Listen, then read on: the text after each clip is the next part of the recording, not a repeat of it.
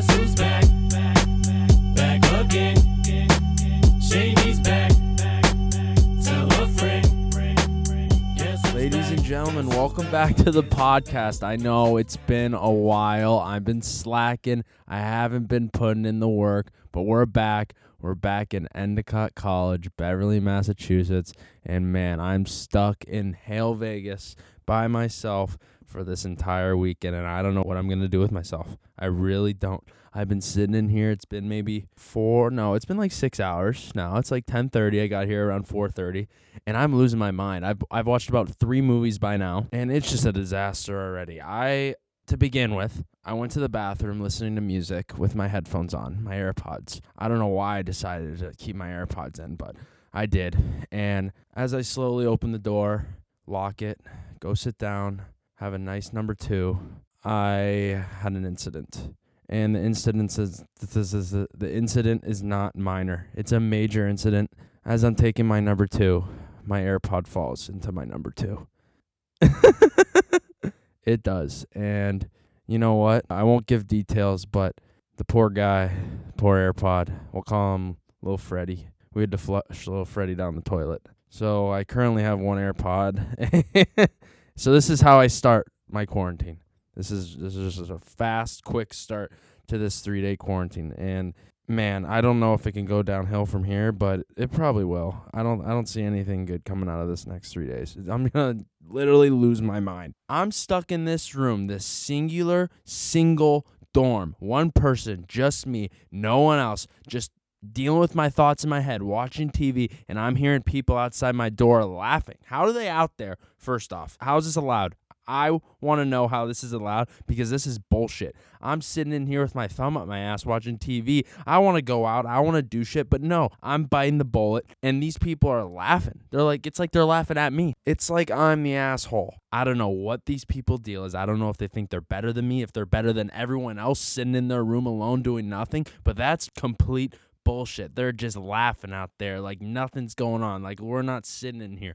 Man, that just fired me up. I just I couldn't believe it. That was just ignorant on their part. And to top it all off, I haven't stopped eating one bit. I haven't stopped. They gave us these baggy of goods. They gave us some pretzels. They gave us a juice box, an apple, an orange, a granola bar. Granted, this is supposed to be our dinner and our breakfast tomorrow. So these gourmet snacks, they're not going to cut it. These gourmet snacks, they are not going to do the job. So thank the damn Lord I stopped at the grocery store before I had to quarantine because I bought $300 worth of groceries, I swear, and I have not stopped eating since I got here. I really haven't. I've been trying to watch my figure, work out, eat the right things, and I'm stuck in this dorm, no weights, no gym, nothing, just a bunch of food, and I've been shoveling my face to nonstop. It's funny, like over break when I was back in Arizona, we went to the Coyotes game, and there's all these rules with like COVID, and you gotta wear your mask, but the only time you don't have to wear your mask is when you're eating in your seat. So, you know, I'm a fucking genius. I have a 200 IQ. I just get food the whole time and I just eat the entire game. I didn't stop. I ate peanuts the whole game. I went and I got more peanuts or I got some chicken tenders. Granted, I wasn't watching my figure at this time. I just kept eating the whole game and they couldn't say shit. They couldn't say shit to me, so I didn't have to wear my mask. I cheated the system. Or you know what? They just might be geniuses, and I'm the dumbass who decided to spend $100 worth of food at the damn hockey game. Man, I really have not recorded in a while because so much shit, so much damn stuff has happened. I mean, my friend Carson Dimoff made an absolute scene at the bowling alley, and it hasn't been talked about. No one has talked about it. Not me, not anyone. So we're going to expose him right now. So we're at the bowling alley and we got this tower of beer. So it's about, I don't know, 10 beers in the tower. And we got two of them. There's four of us. We're all sharing it. And out of nowhere, young buckaroo Carson Dimoff decides to just venture to the bathroom. And I'm just watching him, you know. I'm watching him. And on his way to the bathroom, he just decides to throw up all over the bowling alley, just all over the floor. And not one single person saw it besides me. Not one damn person saw it. So I took the initiative. I ran to the bathroom, grabbed some paper towels, cleaned this motherfucker's puke off the floor before anyone could see it.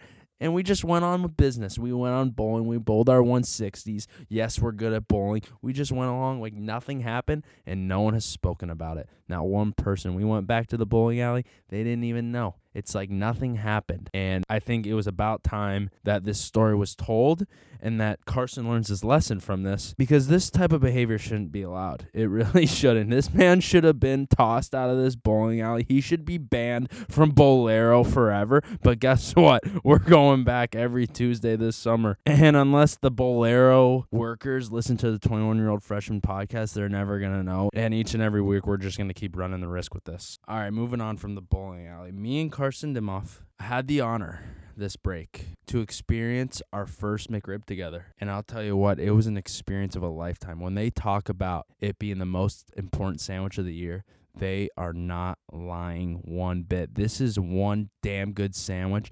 And man, me sitting in this dorm right now, I would absolutely kill to have a McRib in my hand right now. And now, I mean, the McRib was so hyped up, the commercials, the social media presence, everything about the McRib was hyped up. And now I'm looking on TV and Taco Bell thinks they can compete with the McRib. And I'll tell you what, they can't. They're trying to bring back the nacho fries like it's the McRib, like it's a once in a lifetime experience. I'm sorry, Taco Bell. You got some great tacos. You got rid of the damn quesarito, Taco Bell. You got rid of the quesarito, and I'm never going to forgive you for that. So, you trying to hype up the nacho fries like they're the McRib is just disgraceful. It's a disgrace to fast food because the McRib is next level. Nacho fries, very average, a very average meal. It does not deserve to be hyped up when it's coming back. I'm sorry, and I'll always hold it against you that you took away the quesarito because that was the best thing on any fast food menu ever, and you should be put out of business for doing that. I'm sorry. I'm sorry for getting worked up. I just have so much pride, so much love for the McRib that it just does not deserve to be disrespected by a food item like the nacho fries, okay? I'm sorry, it just doesn't. As I'm on the topic of food, I've been door dashing a shit ton before I came back to campus. I've been trying to make money. The podcast doesn't pay the bills yet. I'm sorry, it just doesn't. One day it will. One day this podcast will pay the bills, but I had to DoorDash. I'm a part time DoorDash driver, okay?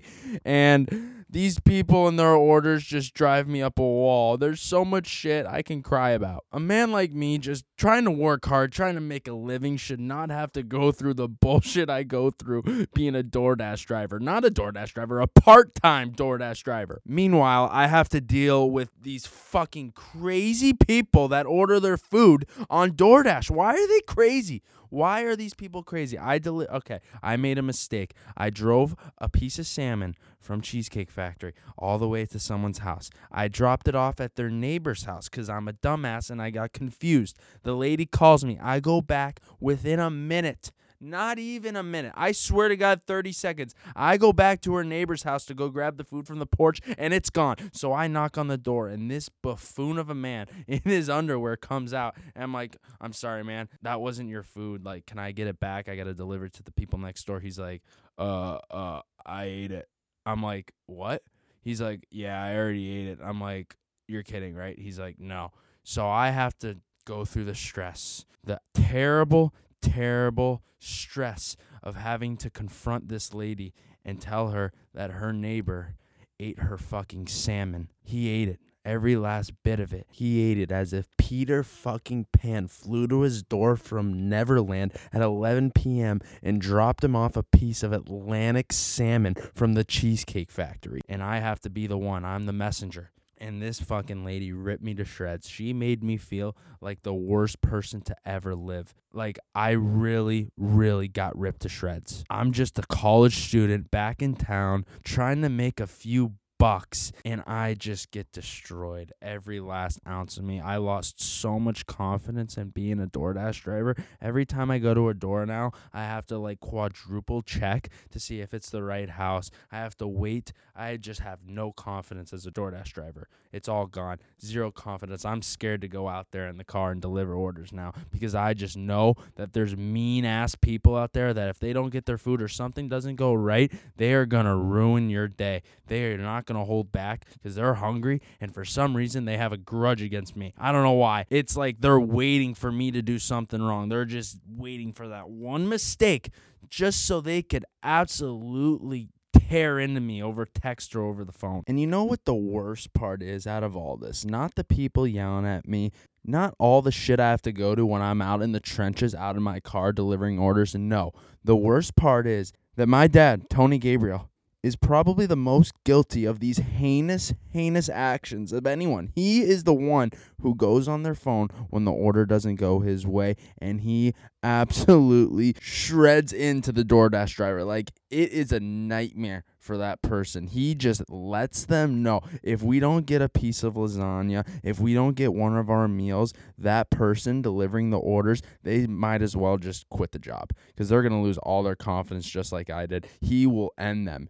He will let them know that our dinner was ruined. Our night in with the family is completely ruined, blown to shreds. It's over all because this person forgot our order. And no, he doesn't just stop. He keeps going. He makes that DoorDash driver go back to the restaurant and get us our food. He doesn't hold back. He doesn't give a shit. He lets them know that we're going to get our food one way or the other. It doesn't matter if it's an hour later, we're going to get it. So it's just like I can't escape it no matter what. If I go out and get orders, the confidence it's gone. I know somehow some way I'm to get ripped to shreds. On the other hand, I come home and I just witness it firsthand in my household. It's like I'm in my own personal DoorDash driver hell and I just can't get out because I have to make money.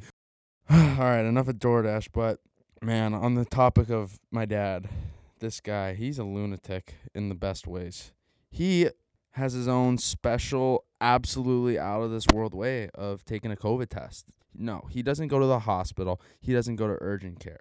No, this man farts on the couch, sits there and rips farts on the couch with me sitting there and wafts them into his nose to see if he could smell them. And if he can, he knows he doesn't have COVID. How fucking absurd is this? I am not joking. I sit there first handedly and watch it happen. And yes, I don't have COVID because I already had it. So I could fucking smell these farts like no other. And it's every single day. And it's actually probably one of the funniest things I've ever heard, but it's repulsive and absolutely disgusting at the same time. Man, that was a hell of a long break. And I mean, it's pretty nice being back, not gonna lie.